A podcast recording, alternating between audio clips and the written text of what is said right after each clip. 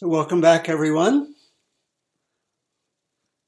It works to have your video on, it's nice to see everyone as I um, speak and then as we talk together.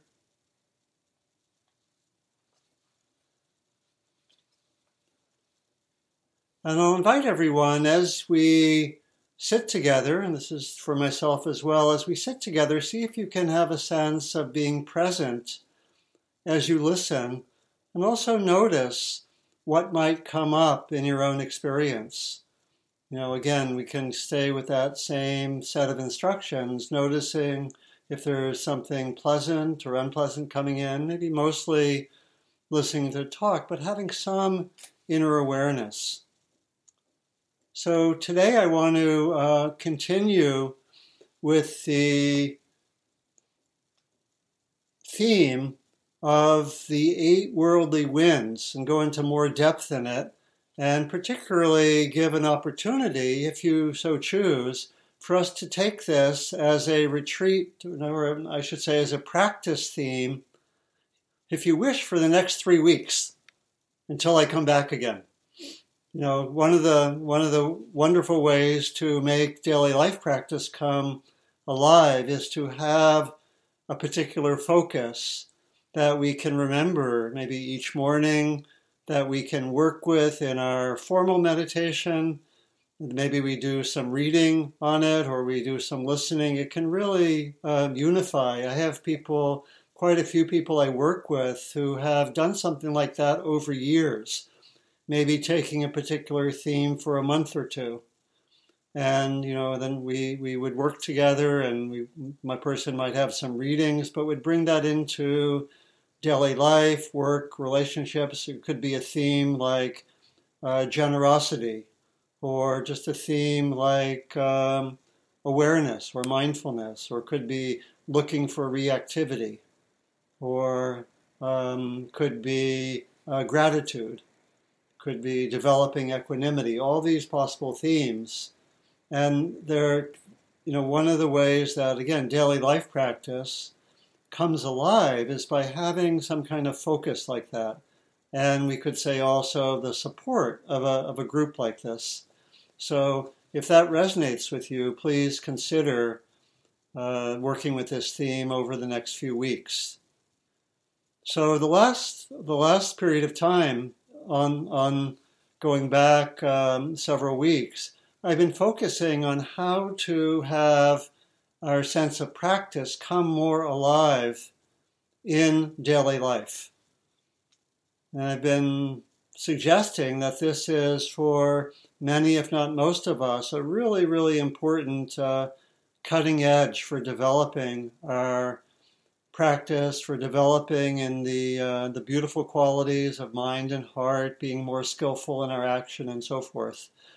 And I've also mentioned how daily life practice can be hard. Many of us have done retreats, which can be quite wonderful and glorious and can reach levels of uh, peace of mind and clarity that are unusual, but they're often hard to keep sustained in the flow of daily life. Things get busy.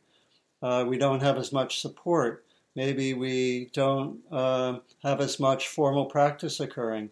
And so I've tried to give some suggestions for how to have daily life practice come along. And today I'll, I'll be very brief, uh, going back over some of what we've seen, but particularly focused today on how we work with noticing uh, reactivity in the mind, and particularly in the context of these eight uh, worldly winds, as they're called uh, pleasure and pain, gain and loss, sort of a good, good image or bad image of ourselves, praise and blame, which are said to be the winds that blow us around.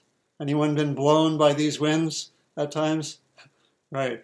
They blow us around, knock us over, and yet they, um, when we focus on them, it gives us a wonderful uh, sort of uh, map, we might say, of what to look for to really develop in terms of some of our patterns of reactivity and how to transform how we work, uh, how we typically react when these conditions arise. So I mentioned how uh, d- last time how daily life practice is difficult. We don't have as much support. We get very uh, busy often. Uh, and it's also increasingly a very, very uh, busy culture for many of us. You know, this isn't for everyone, but for many of us, uh, things are quite busy, and it's hard to keep uh, one center. It's hard to keep sight of what's most important. How many can relate to that? yeah, you know that, and so, and so, some of what we're talking about can be addressed personally. Some of it can, I think, be addressed by really looking to change some of the core values of the society. Or maybe we live in a you know more uh, emphasized community in ways that really support us living according to our deepest values. That's what we're really looking for. So here are a few of the supports for daily life practice that I've mentioned. I'll just name these and see what resonate with you. First is the maybe the most obvious, it's having a regular formal daily practice. And for some of us that don't have that regular practice, that might be the main edge of learning. And that's great. So I'll mention these, not that we should do them all, but just listen for the one or two that, that appeal to you. If we already have a regular daily practice, add a second practice that might be 10 or 15 minutes when we do multiple periods of formal practice, it sort of weaves the day together. And we remember more often. Again, we often say mindfulness and even wisdom and compassion are not that hard, they're pretty accessible. But remembering to be aware, that's hard. Mindfulness isn't hard, remembering to be mindful is quite hard. Right? So that's a very important detail. And so the more we can remember, uh, the more we have moments of awareness uh, during our day. And so another way is to find like a few brief times or one or two brief times during the day where you maybe have a pause or it could be like what I, I uh, often take uh, a walk or two every day after a meal, right? That just, you know, without any agenda, just to be present, to be aware. Things like that can help. Community support in groups like this, very, very helpful. Uh, perhaps having one friend that you talk to once a week. You know, I have something like that. You talk once a week with a friend, you check in, your peers, and maybe you give each other some, you know, feedback or, you know, support. But once a week talking with someone can be huge, right? Because again we almost develop a kind of accountability towards that person. So that can be a support. Reading listening to talks can be a support. Uh, the practice of pausing during the day is crucial. You notice yourself reactive pause. Stop you know. Pausing just for five minutes can be huge. And then related to that in a way is the practice of the sabbath which, which I've done a lot for the last 35 or 40 years, which is taking one day a week that's a little bit different. And doesn't have to be the whole day, could be two hours, three hours where you uh, maybe you practice twice a day, take a walk, do some reading, just have it be nourishing for yourself. So those can be helpful. And last time, I think the last few times, and then today, we're continuing with this emphasis on uh, practicing with reactivity as a core way to uh, develop in daily life and looking out for moments of reactivity. And here today, we're, we're framing that in terms of these eight different uh, conditions that arise that often lead to reactivity pleasure and pain, gain and loss, uh, what's called fame and disrepute, uh, praise and blame. And looking for reactivity or looking for these challenging conditions is in a way not a beginning practice. It's a more intermediate or advanced practice. We have to have really some tools and some basic confidence before we take on difficulties. There's a you know, the old Tibetan saying which I like a lot, turn all obstacles into the path of practice. How does that sound? In other words, it's really it's really a beautiful model. It's saying really that life is about learning. Can I take everything as potential learning rather than as a curse or a blessing, right? That and have that learning be one's most basic framework. That's what is really is really being invited, and particularly by looking at moments of reactivity, sort of when we lose it, we're we're taking our difficulties, we might say, as opportunities for learning.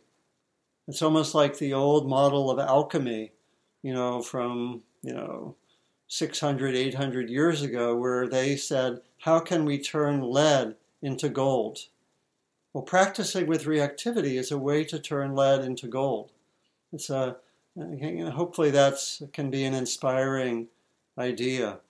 And it's about eventually when we work with reactivity enough, we also build very beautifully the quality of equanimity, which is a sense of balance and that's also a kind of confidence of being to, able to be increasingly with whatever comes up.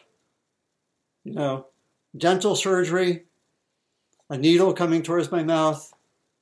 I've looked at that before. I'm okay. Bring it on. I don't know. Well, I, I, should I should be careful what I say, but um, any case, when when we a lot of this is based on familiarity with reactivity, with what sort of knocks us off center. And that's what our, so our practice is a lot about developing beautiful qualities awareness, kindness, compassion, uh, wisdom, but it's also about developing more and more balance by, as it were, studying ourselves when we get knocked off balance. That's what this is all about. You know, and that's why it's not a you know it's not a, a beginning practice in a way, even though that's part of what we necessarily see when we look at our minds. And again, um, we're looking at reactivity. I'm defining reactivity as the grasping after the pleasant and the pushing away of the unpleasant. And the pleasant uh, is can be all sorts of things. It can be a pleasant experience, but it can be all sorts of more complex aspects of pleasant. Pleasant moment with a, uh, a friend or a partner can be a pleasant sight, pleasant thought, uh, can be something, you know, uh, a pleasant taste, uh, good food, all sorts of things. Those, what we're looking at is when we grasp after the pleasant uh, or when we push away the unpleasant. Again, the unpleasant can be a whole range of things. The unpleasant can be an interaction with someone, it can be an unpleasant taste, it can be a difficult thought in my own mind, a difficult emotion, something unpleasant physically. You know, it, it can be more complex. It can be someone being judgmental of me, me being someone judgmental of another. It can be, you know, anxiety at something coming up or so there's a whole range by, by which we become reactive, grasp after the pleasant, and push away the unpleasant. And the teaching is, and this is really, I think, right at the center of the teachings of the Buddha, the teaching is that this is natural when we have certain old habits and when we don't see, as it were, reality clearly. We have some model that grasping after the pleasant and pushing away the unpleasant, somewhat compulsively and habitually, is a way to be happy. Right? And the teaching is that that actually is not true. We can have a certain level of happiness that way, but the deepest happiness and well being is more by the equanimity of being able to be open to everything and keep learning from it and respond skillfully to it. So it's actually, so the practice involves being able to be at times with the pleasant without uh, pushing it away. Or, I'm sorry, without grabbing hold of it, or being able to be with the unpleasant without, um, without pushing it away. And so I want to name right away that there are um, some important complexities of this. Again, we have as a core teaching, I think we looked at last time, core teaching that we find in the Buddha's teachings from his awakening, that we have these tendencies when there's something pleasant, to want it and then to grab it. When there's something unpleasant, to not want it and to push it away. Often that happens very automatically. And that the whole formula for practice is to move away from reactivity towards being responsive, coming out of awareness, wisdom, and compassion with each moment more and more. That's the formula we move from reactivity to responsiveness. That's the heart of 2,600 years of tradition. That's it, right? It can be expressed really, really simply, even though there are all these complex teachings. I want to name four really important complexities about this teaching, which can be con- confusing. The first is that the pleasant isn't by itself a problem, it's just part of life. And that's going to be what we say about all of these pleasant and unpleasant, gain and loss, uh, fame and disrepute, and uh, praise and blame. These just happen. But the pleasant isn't a problem.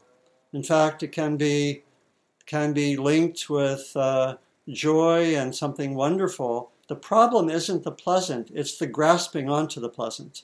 That's the problem. And I, I um, was once working with a group of people. We were working with something like this teaching, and I told them that, you know, the pleasant isn't the problem. We could next week just sit here the whole evening and eat chocolate. And that wouldn't necessarily be a problem. You know, we could eat we could eat chocolate the whole evening and just watch our minds. And they said, let's try it. And so we did. We had chocolate for the whole next evening. And I don't know if this is, um, I don't know if word of this has spread and it's caught on and people are just, instead of, you know, or after the formal meditation, just spending the whole evening eating chocolate and talking about it. But it, it's valuable. We, and we learn from it. So the, you know, that just to notice what does one's mind do with chocolate or with something tasting really, uh, really nice. And I think I've told this story before that I once lived in a house. It was I lived in a group house when I think was would have been when I was in my twenties. I lived in a group house. We had eight people in the house, uh, and including two kids, several animals, and it was, it was kind of a nice, nice communal house. And one of the women in the house was uh, had been born in Iraq, and um, we had you know we had cooking for everyone. You know each of us would take responsibility for cooking one meal usually one dinner a week. Anyway but um, um, my housemate um, from who originally from iraq she would often on saturday night uh, cook baklava and she would cook enough baklava so that there was enough for everyone and there was enough all you can eat baklava. Anyone ever experienced that? All you can eat baklava. Maybe some, maybe, you know, if, if you've lived in some countries, maybe you have experienced that. Anyway, um, and so I discovered that what is initially pleasant, when you have enough of it, isn't always pleasant, uh, you know, continually, right? So I would have the baklava, you know, first piece of baklava, awesome, amazing, very pleasant, wonderful, grasping, want more. Second piece of baklava, pretty similar, right? Third piece of baklava, um, somewhat trending towards being less pleasant, right? Fourth, fourth piece of baklava, uh, getting to be neutral, the grasping in the mind still there, but not so pleasant. And the fifth piece of baklava, getting to be unpleasant, the end of baklava for that evening, right? And so, anyone relate to that? Have a similar experience with something that really pleasant? So, so um, anyway, so the first complexity, something pleasant isn't a problem. The problem is the grasping and the reactivity, right? Because actually, what you'll find if you look carefully, and I, I saw this on, you know, particularly on doing meditation retreats, I noticed that when I was actually eating something pleasant and having grasping occur in the mind, I was actually thinking about the future. And I wasn't really experiencing the pleasant experience in the present moment. Interesting, isn't it? That when there were, that I had to, in a way, not have grasping to really experience the pleasure most fully. Kind of obvious when you think about it that when there's something else going on in the mind, you know, wanting something, thinking about the future, when can I do this, whatever the kind of pleasure there is, there's going to be less pleasure. Does that make some sense? You can see and study it when you when you when you look at this. So that's the first complexity. The problem isn't the pleasant, it's the it's the grasping.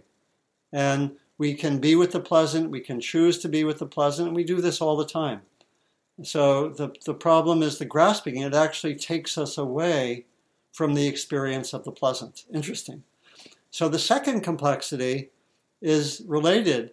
It's that, in a sense, the pain isn't the problem either.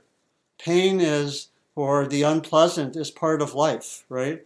And we can actually learn from it. So if we if we uh, actually try to learn from what's unpleasant, rather than just immediately try to be reactive and get rid of it, there can be something positive that comes. As they say in sports locker rooms, no pain, no gain.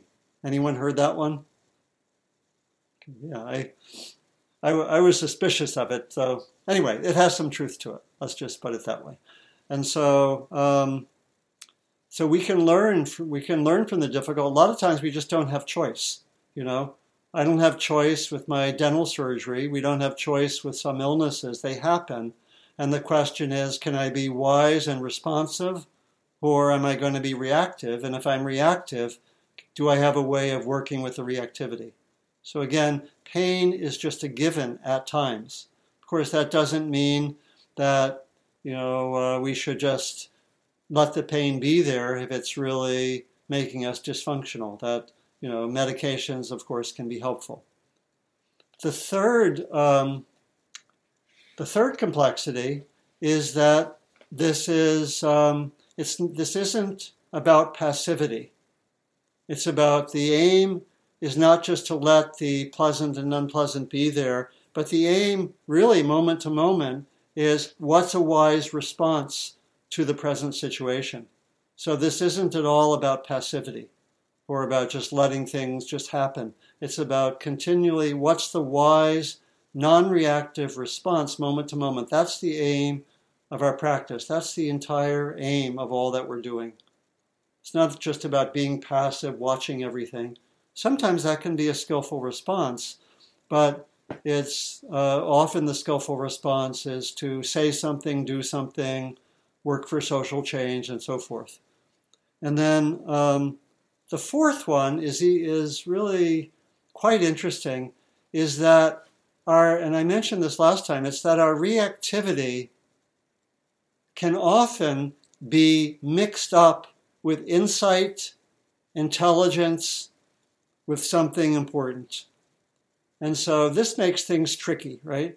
And so, for example, I mentioned the examples I can be really judgmental of someone really, really reactive about what someone did, and yet I might be seeing something that's important to bring up. I think I gave the example, um, you know, or maybe I've given these examples. One of my coworkers doesn't keep an agreement, right? And I get really reactive about it, really judgmental. But the aim isn't to throw out the reactivity, it's actually to transform the reactivity and I might, and I'm seeing something that's important that I might want to bring up and respond to rather than be reactive. And so I might be reactive about towards myself, judgmental towards myself for some way that I just acted. Well, I may have some insight there, and the, the, the challenge is how can I keep the insight and transform the reactivity? So if we just suppress the reactivity, we don't learn from the insight. That makes things a little more complex, doesn't it?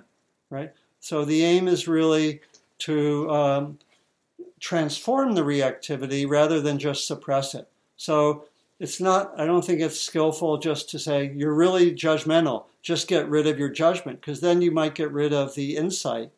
that is mixed in, you know. So, uh, very obvious with something like social justice issues. I can be really reactive about injustice, and I would say that my reactivity can be a problem. And so the aim is to transform my reactivity, preserve the insight about the injustice, but try to have a more skillful response, right? Yeah. Because the idea is that when I'm really reactive, I don't necessarily have a wise response. I'm just, I'm just um, acting more habitually. And so, but I want to keep the insight that might be there in the reactivity.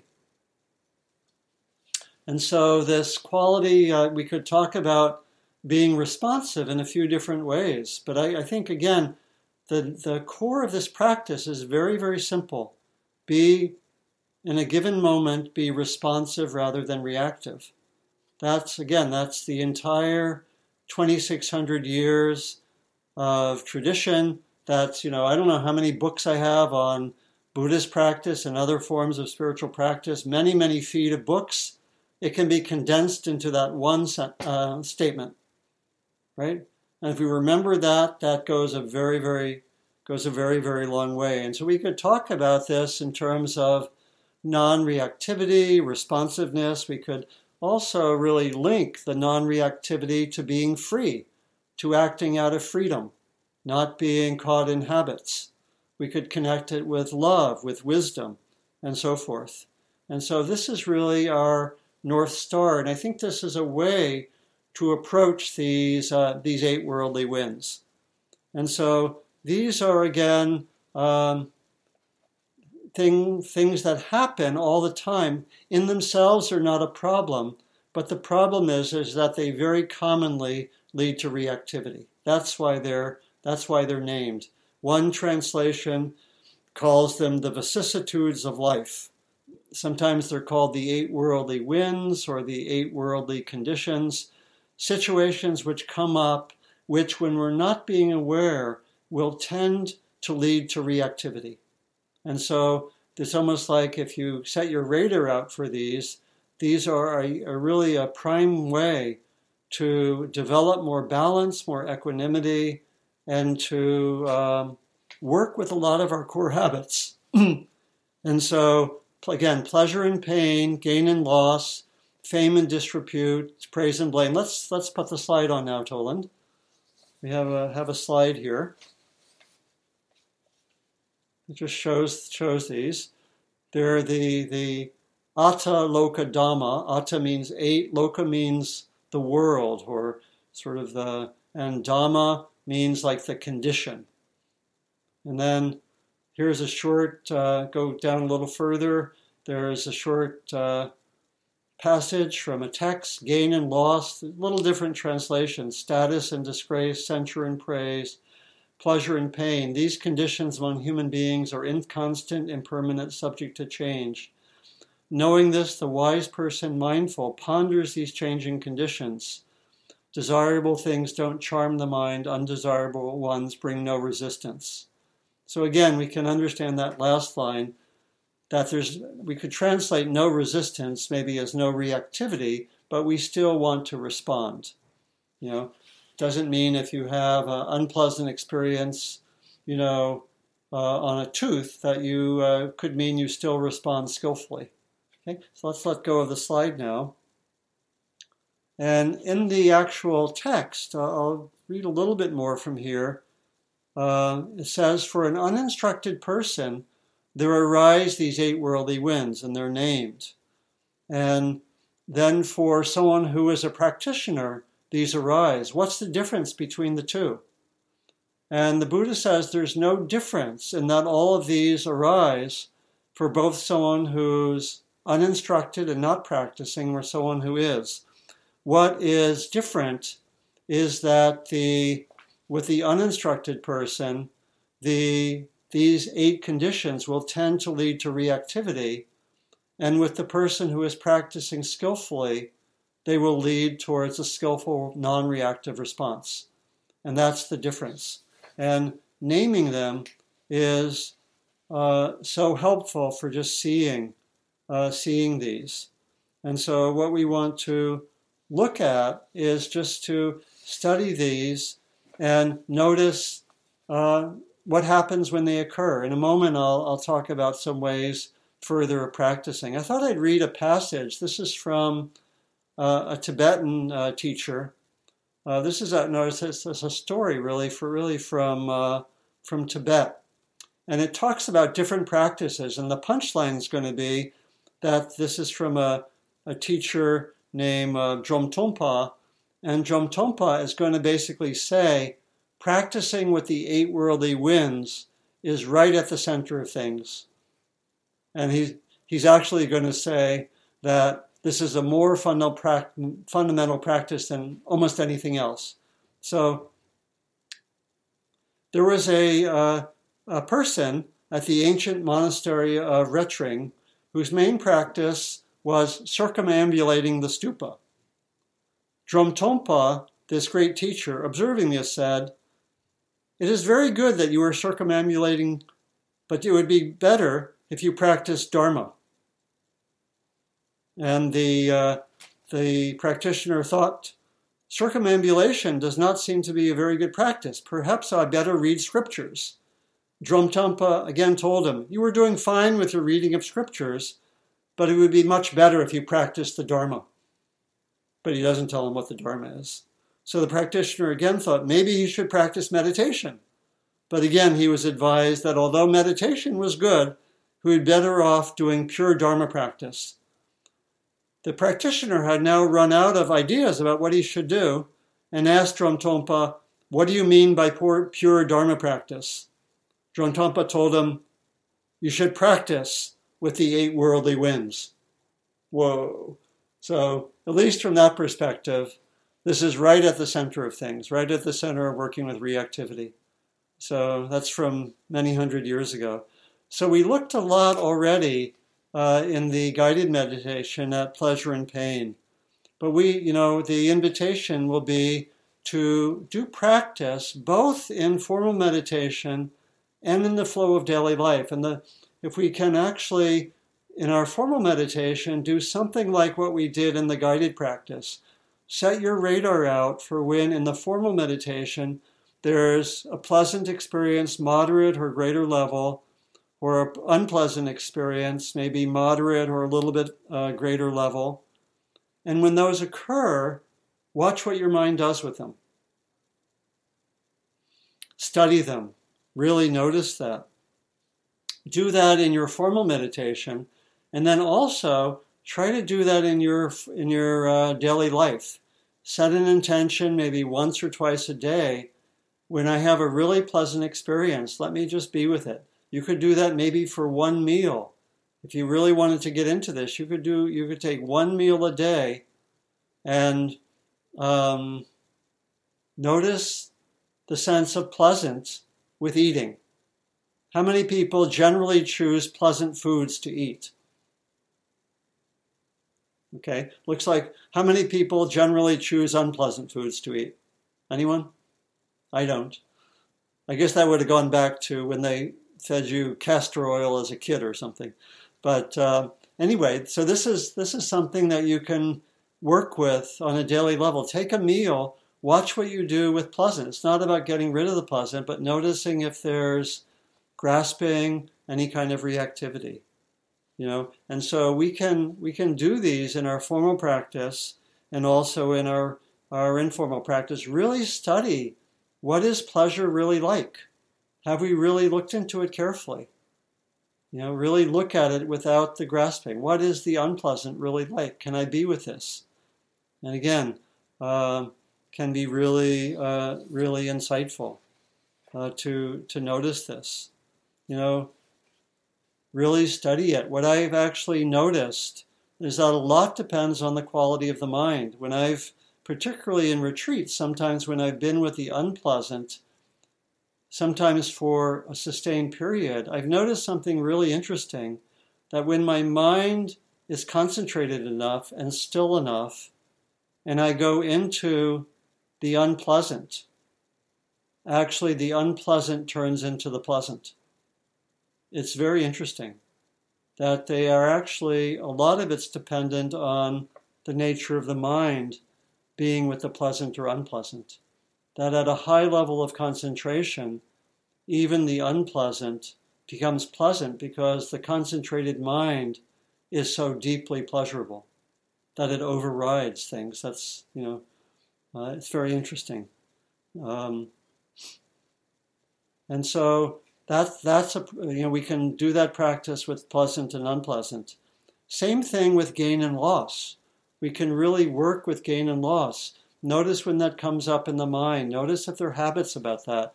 Notice what happens. I was thinking that in many ways, newspapers are like reports of gain and loss. So I was actually looking at today's newspaper.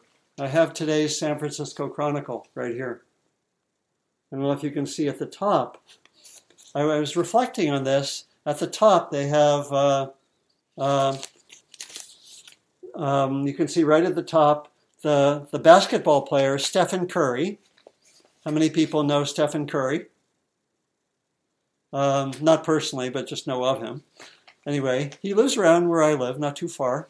And he signed a $200 million plus contract. So that's gain, right? But I was reflecting, know, maybe his $200 million means that the tickets are going to get more expensive. So that's a loss. So gain and loss are sometimes interconnected. Right below that, the San Francisco mayor had a $22,000 fine for ethics lapses. So that's a loss for London Breed, but it maybe is a gain for the city and maybe it's a gain for ethics. Who knows? Then, you know, and there are other things that go on. Uh, relic of gold rush, you know, uh, a gold rush town was burned to the ground by one of the fires. So you can just read in the paper stories of gain and loss, or you go to the next page. you know, it's a whole just complete story. Um, Trump-backed candidate wins. That might be a gain. It's a gain for the candidate. It might be a loss for people who think that's not a good thing, right? So gain and loss are so interconnected. Um, I won't go on. You can can can look at the newspapers or the hear the news and just notice gain, loss, and then actually see how they're they're very they're, they're very connected. Um, and so to notice what happens when there's a gain or a loss, and notice how what your mind does. Again, the aim is a skillful response. What happens when I lose something? What happens when I break something? You know, I know the, the Thai teacher Ajahn Chah used to say, look at everything as if it's already broken. He was a teacher of impermanence, right?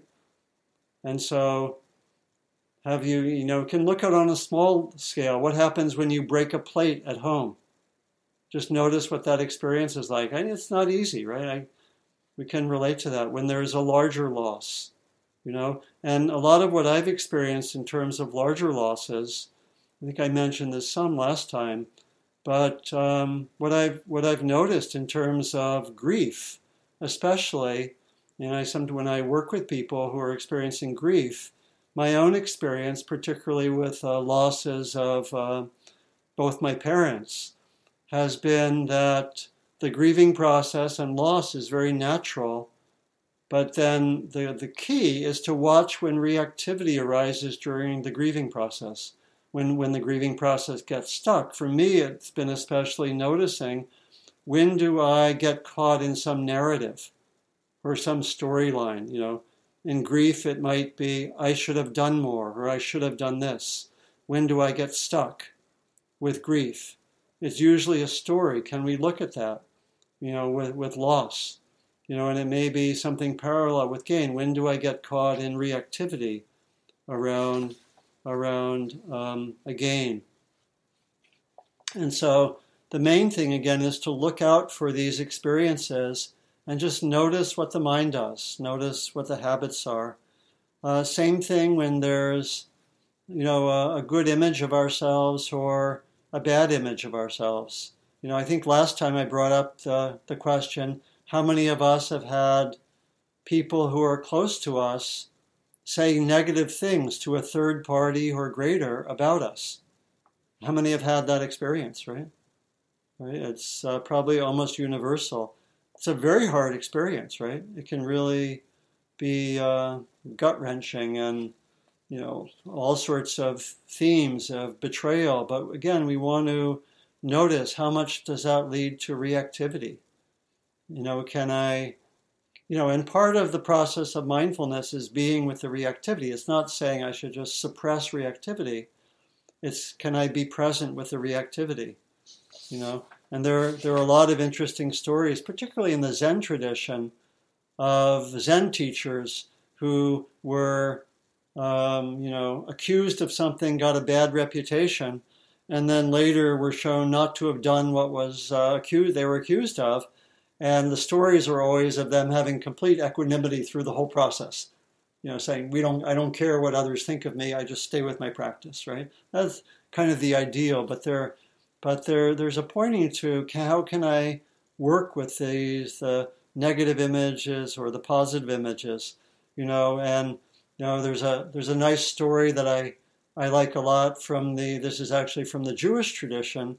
It's of um, it's of a uh, one day, one day in the synagogue, a rabbi feels tremendous spiritual um, what uh, uh, energy and has a sense of you know the glory of God and the creation and gets down on the floor of the synagogue and starts saying I'm nothing.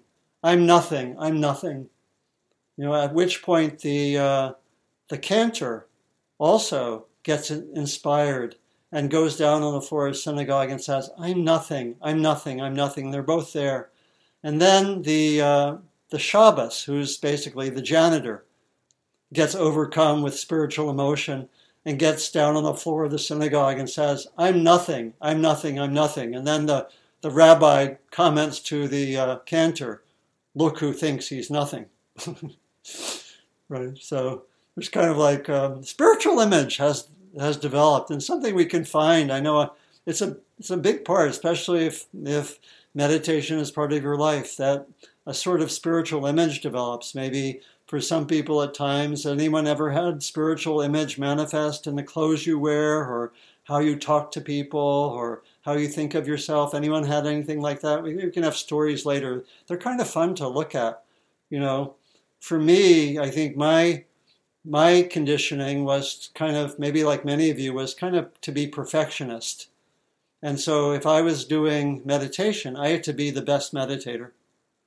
You know, and and so I had an image and I remember one retreat I, I actually was really concentrating long. I would sit longer than other people. You know, kind of got into self-image. Anyone ever had meditative self-image? It can be, in retrospect, it's kind of humorous, but it, in the moment, it's not so much fun. you can see it. And, and, during this retreat, I was just, uh, you know, trying to sit longer than other people. And then, you know, as you might expect, reality had a way of dealing with me. And I got a bad cold. And I couldn't sit very long. I was sniffling the whole time. And I was just sitting there thinking, I'm not a good meditator. And I was going through like a breakdown of my own self image, which was not, not fun right? Uh, but it was, in retrospect, it was tremendous learning, right? That I got right in my face this uh, experience that let, made me have to look at my self image. You know, and in a retreat, I got to look at my self image like that for 15 hours a day. And so it was, you know, much quicker than psychotherapy. And uh, anyway, so that's something that something that uh, we can look at. And then the last one, very related, praise and blame. Just to uh, again, the invitation will be look at moments when you're into praising others, praising yourself, blaming others, looking at the judgmental mind, blaming yourself, blaming others, and just noticing how strong that is, how strong that energy is. Um, you know how we are so fearful of other people's blame, right? It's such a huge thing, right, for most of us. And how we, we do that, and just to notice that, it's, it's a whole it's a whole area we can go into a lot of depth on. Again, many of you know I, I teach a lot on transforming the judgmental mind and working with this, both in terms of how we relate to others, how we relate to ourselves, and it's powerful. It's powerful in um, in ourselves. As you know, it's uh, yeah, it's very very strong energy to uh, to praise uh, to praise others, to want to be praised, to have one's self image be a certain way. So I'll finish by talking about a few ways to practice with these that, you know, in addition to what I've already said. Number one, set the intention in your formal meditation and in uh, daily life to look at these eight, to have them come up. Or maybe you want to just focus on a few of them. But set, working with intentions once, once or twice a day really, really helps. You can do some readings on them, listen, maybe listen to this talk again. That can be that can be helpful. Second point is, especially when you have unpleasant experiences, assess the level of reactivity. If this is whether there's any of these eight, we want to be able to bring mindfulness and awareness to these, but if the level of reactivity is too high, it may be too much for us to work with. And, you know, particularly if there's something like trauma involved with some of these, which there can be. And so what I'm guiding us in is when it when things are in the workable range. You know, I like to use that scale of one to ten. So maybe it's, you know, up to level seven or eight. When things are nine or ten out of a scale of ten, we might use other other um, approaches. When something comes that's strong, we may, if it's overly strong and it's very hard to be mindful, then we want to pull back or get out of it. And so that can be, you know, if that comes up, or we may want to work with a professional, you know, maybe with a therapist or someone who's skilled with trauma for the really intense ones. So very good to assess the level of of um, of reactivity or what's coming up with these. Uh, then thirdly, we want to just give it a name, be mindful. Notice, you know, have, you know, you can put the eight worldly winds on your refrigerator, have them up so you can name them. That goes a very, very long way. Then, fourthly, see what they're like in our experience, investigate them. You know, like, like for me, when I was at that retreat and I was uh, sniffling and I was kind of judging myself for having cold, which is kind of crazy to start with, but there, there, there I was, you know. You know, my, my, uh, I was just being really hard on myself just because I had a cold, which I had no choice over. But you know that was what was happening, right? And but I but because it was a retreat, I got to watch it over and over again, and I learned something really, really relatively quickly. But you know, from watching that for quite a few days on end, it was pretty intense.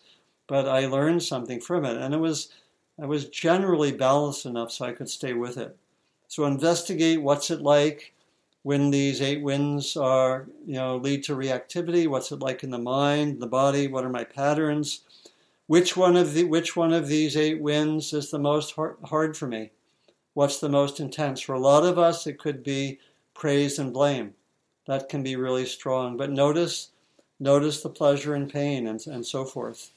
What are my top five ways I get reactive with these? Let me explore them. We can also, for, uh, this is, I think, the uh, fifth, bring in the wisdom teachings. Notice that these are impermanent, that they're fleeting. You know, that uh, even my self image is, uh, you know, it changes. You know, I can be in a really good place and then something happens and my image may be worse or better, right? So notice the impermanence.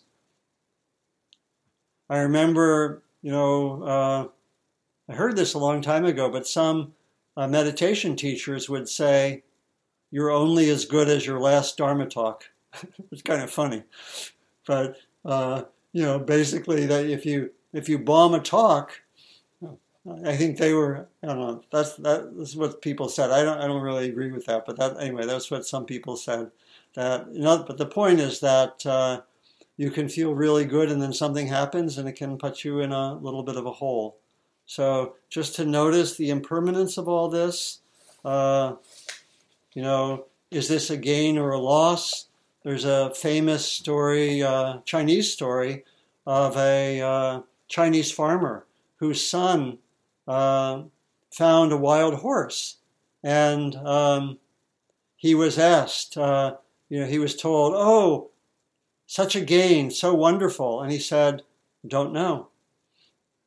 Basically, didn't want to get attached to the gain. The next day, the son tried to uh, work with the horse, fell off, off the horse, and broke his leg. Neighbor came by and said, Oh, so bad. And the farmer said, Don't know. the next day, the, uh, the military came by and they would have taken away his son for the military, except that he had a broken leg. And the, uh, you can tell how this keeps on going. And, and the neighbor came by and said to the farmer, Really good. And the farmer said, Don't know. and so that's a, remember that story. So anyway, so look at look at the impermanence. Uh, keep on doing this, and we develop in equanimity. We develop in balance. And then lastly, learn how to respond skillfully when uh, one of these eight winds are, are there. What really helps me to respond skillfully? So let me close by inviting us to um, set your intention. How many of you would like to look at these eight winds maybe in the next week, two weeks, three weeks? How many of you would like to continue to look at this? Yeah, great. So set your intention. What's going to help you to practice, to remember to practice?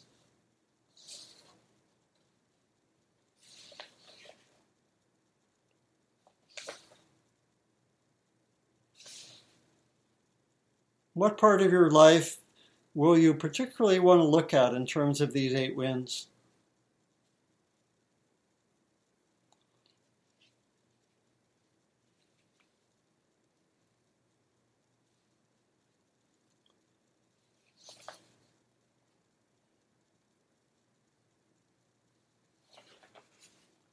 And then I'll close with a short passage from someone who I've met uh, who's one of the great sort of organized Buddhist uh, organizers, um, really of the last hundred years. This is Dr. Uh, Ariyaratne from Sri Lanka, who uh, developed a network, community network of about 15,000 communities who were connecting Buddhist practice with daily life and social engagement and their network had a more effective response to the tsunami 15 years ago than the government did.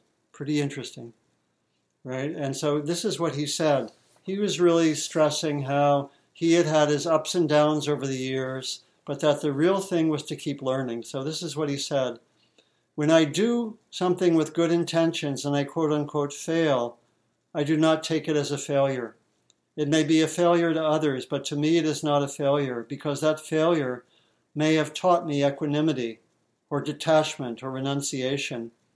In learning to accept failure, in a sense, I succeed. Every action that I carry out carries an internal reason, which is always beneficial to me. So I'll end with that. And let me invite now any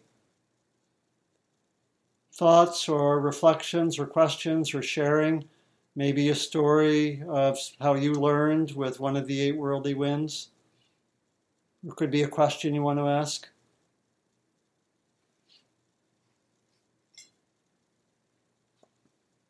Again, you can use the raised hand function, or possibly, if it's better for you, to send something to Tolan through the chat.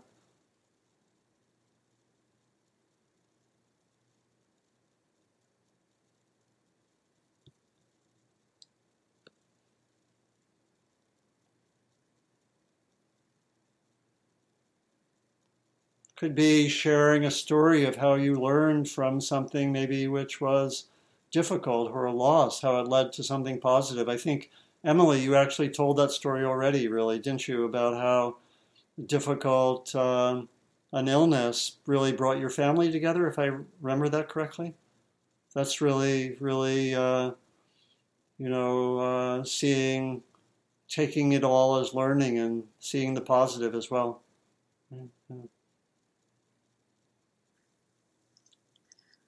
Donald, I have a question in the chat. Okay.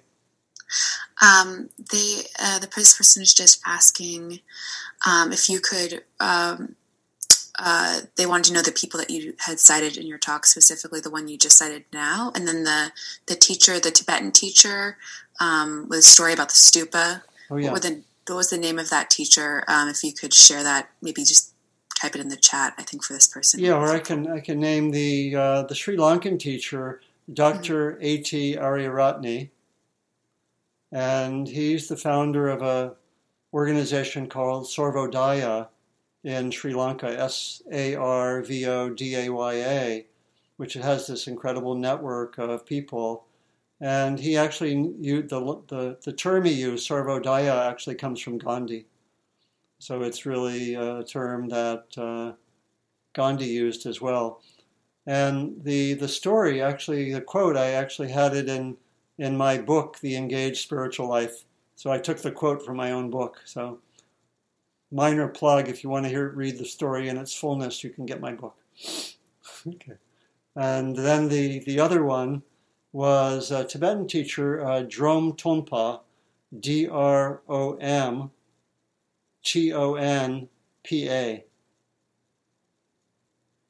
You may be able to find that. Uh, on the web, but you know there was a story about the the practitioner who was told that the, right at the heart of practice is to work with these eight worldly winds. Yeah. Thanks, uh, Maureen, please.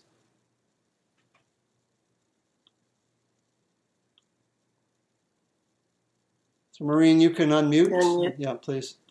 I think I'm unmuted now. Yeah. Hi. Um, I'm not. I'm not sure that this is something, but I, I just wanted to ask. And one of the things I've learned is I have a very poor sense of direction. Hmm. So um, sometimes, although my path may be to go to one place, uh, with my poor sense of direction, I may end up in another place that has uh, just much benefit benefits and loveliness. Like um, uh, maybe I was on my way to the store and ended up in a, at a lovely park. you know, that's interesting. you know, I, I don't get upset about getting lost anymore because I know that um, that eventually I'll find my way where I want to go. So I I look at those experiences not with um, anxiety and being upset upset about getting lost, I just kind of relax and go with the flow. That's great, Maureen. That and kind of something along those lines. That's great, but so, I, I, imagine that you went through a process though, where at some point mm-hmm. you didn't feel good about that tendency, right? Mm-hmm. Well, I'm retired, so I lost that urgency. Right. So, so maybe there are less fewer consequences, but but but then, mm-hmm. but I think part of the point is that's a beautiful report, but and the, and there also was a process of learning, right, and kind of working mm-hmm. with um, the reactivity. So, but it's it's great that that happened, and you can see, you know, like all of us have some limits or some shortcomings, if you want to call it that, mm-hmm. and and can and they're not, you know, some of them maybe we can work with. Some of them are hard to. They're just there and so, how to actually see, oh, look at mm-hmm. that. Uh, some really positive things. I wouldn't have had that unless I didn't get exactly to the place in the most direct way. Unless I veered. Yeah, well, and probably other people can think of stories like that, right? So, thank you. Um, Pamela, please.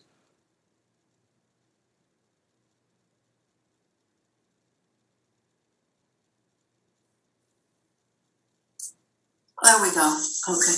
Well, thank you for the talk. Um, I I took a lot of notes, and I uh, I appreciate the supports you listed. I want you know I'd like to kind of implement um, you know another daily practice, and and also that taking one day a week to make it special. You know, take some yeah. time two to three hours. As far as something that's kind of gotten my um, goat, so to speak, lately, I fell for this guy, and um, you know, we went out once. I mean, we talked a lot, but I don't think it's going anywhere. And um, it's helped. Your talk has helped me see that. Well, what could I learn from it? You know, maybe the letting go is a good thing. And the other thing, you know, without like focusing on his faults too much, you know, he may not have been good for me, you know, at all.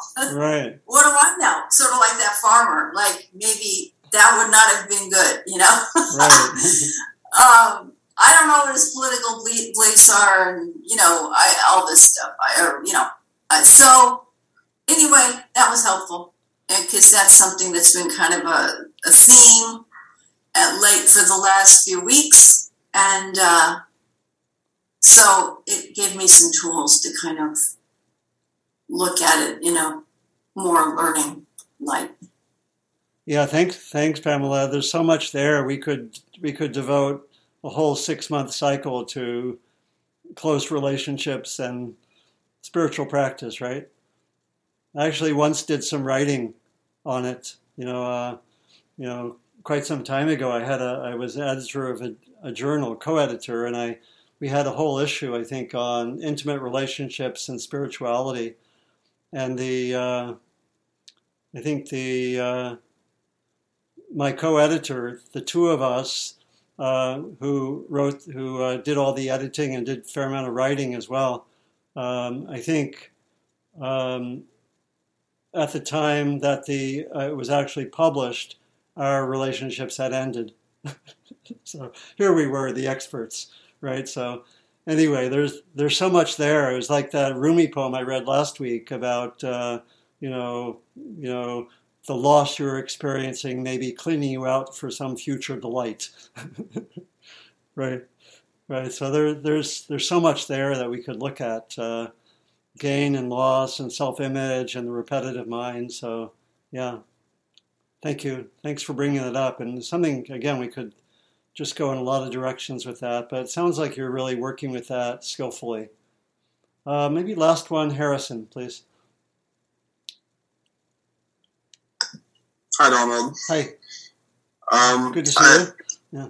I don't really know how to ask this, but um, so I've I've noticed this before, especially on retreat, and also like in the sitting today. And then you mentioned it later that there's a point in concentration where the the note, like the kind of uh, duality of pleasure and pain fall away, or Yeah. or pain becomes pleasure, or they become in, indistinguishable because I've noticed for me, it's when like this, when the self really drops away, that's when I stop having like the notion of the good and bad, and it just becomes experience, and that's really great. Like it, I really, I really feel like, you know, when, when I've when I've had that, then after I'm done sitting or I'm going about my day, I'm like, that was a really good sit. That was that was it Yeah. but I don't.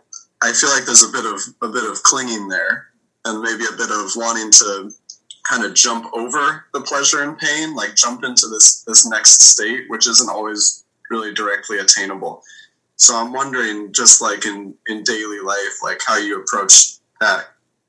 Maybe maybe that feeling of wanting to jump past the uh, those the the worldly winds a little bit. Yeah, yeah, yeah. Thank you, Harrison. No, it, make, it makes sense. It's a, it's an important question because we can uh, sometimes, if we uh, go deeply, particularly in retreats, usually accessible more in retreats, at least initially, we can have experiences where our usual reactivity isn't there in the same way. You know, where we, we may even at the level of physical uh, physically pleasant and unpleasant experiences where that's what I, the story I was telling from my own experience that at a you know pretty deep level of concentration what we call um, physical pain is actually just very very strong sensation. And uh, you know in, when I was practicing I had a sense that I wasn't causing harm to my body but I would just be with that strong sensation and it was pretty revelatory to see that actually, uh, with deep focus, it was just very strong sensation, which actually became pleasurable.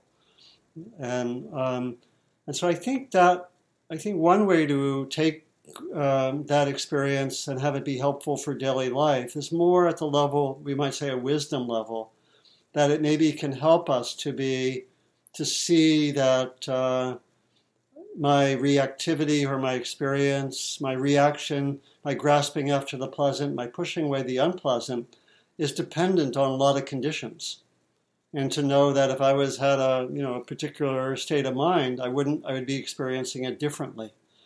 And so I can know I can it can give me some reason to not take it quite as seriously as I might otherwise.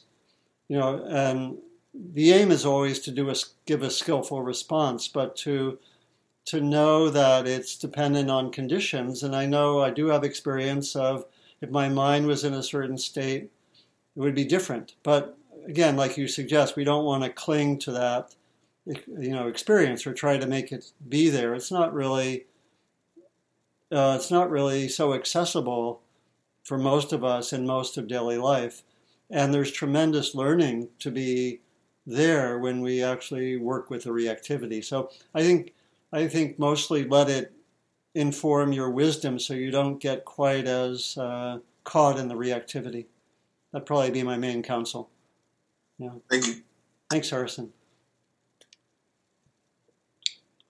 Great. So let's let's finish up now, and I want to uh, again thank Tolan so much. Really uh, the eight worldly winds comes and come and go, but Tolan is very steady. Thank you. And uh, so let's just close in two ways. Come back to our intention for the next period of time. If you want to work with these practices,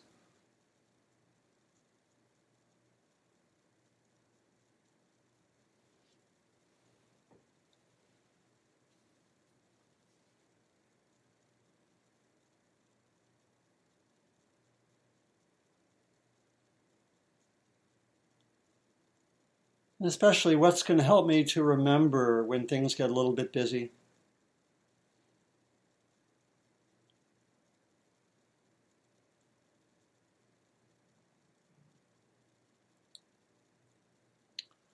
And then finally, we uh, close with the traditional dedication of merit. May our practice, our exploration of the eight worldly winds, May it be beneficial to us, and I think we can easily see how it can also be beneficial to others. May our practice be beneficial to us, beneficial to others. And then in ways, some of which are clear, some of which are mysterious, may our practice be a benefit to others, ultimately to all others. Knowing that we are part of all beings.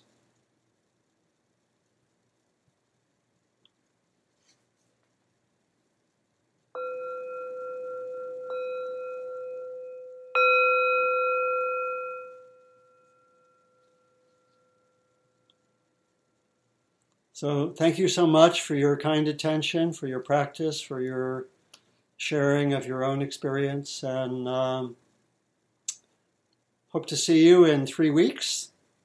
My mouth will be a little bit different, it's impermanent, and uh, may, may all go well in the next few weeks. So, if you want to unmute, you can, Tolan, you can let everyone unmute. We can say goodbye to everyone. Bye. Bye um, bye. blessings, Emily, for all that's coming next. Yeah.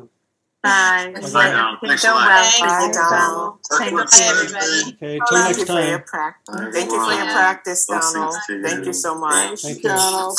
Your surgery. Thank you. Thank you so much. sending healing prayers. I'll think of everyone. Thank you. Thank you. bye bye. Thank you. Bye. Thank you, Tolan. Thanks, Tolan.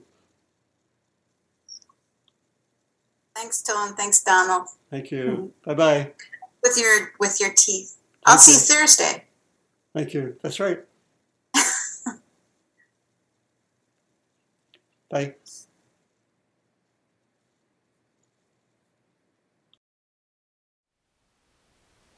Thank you for listening. To learn how you can support the teachers and Dharma Seed, please visit dharmaseed.org slash donate.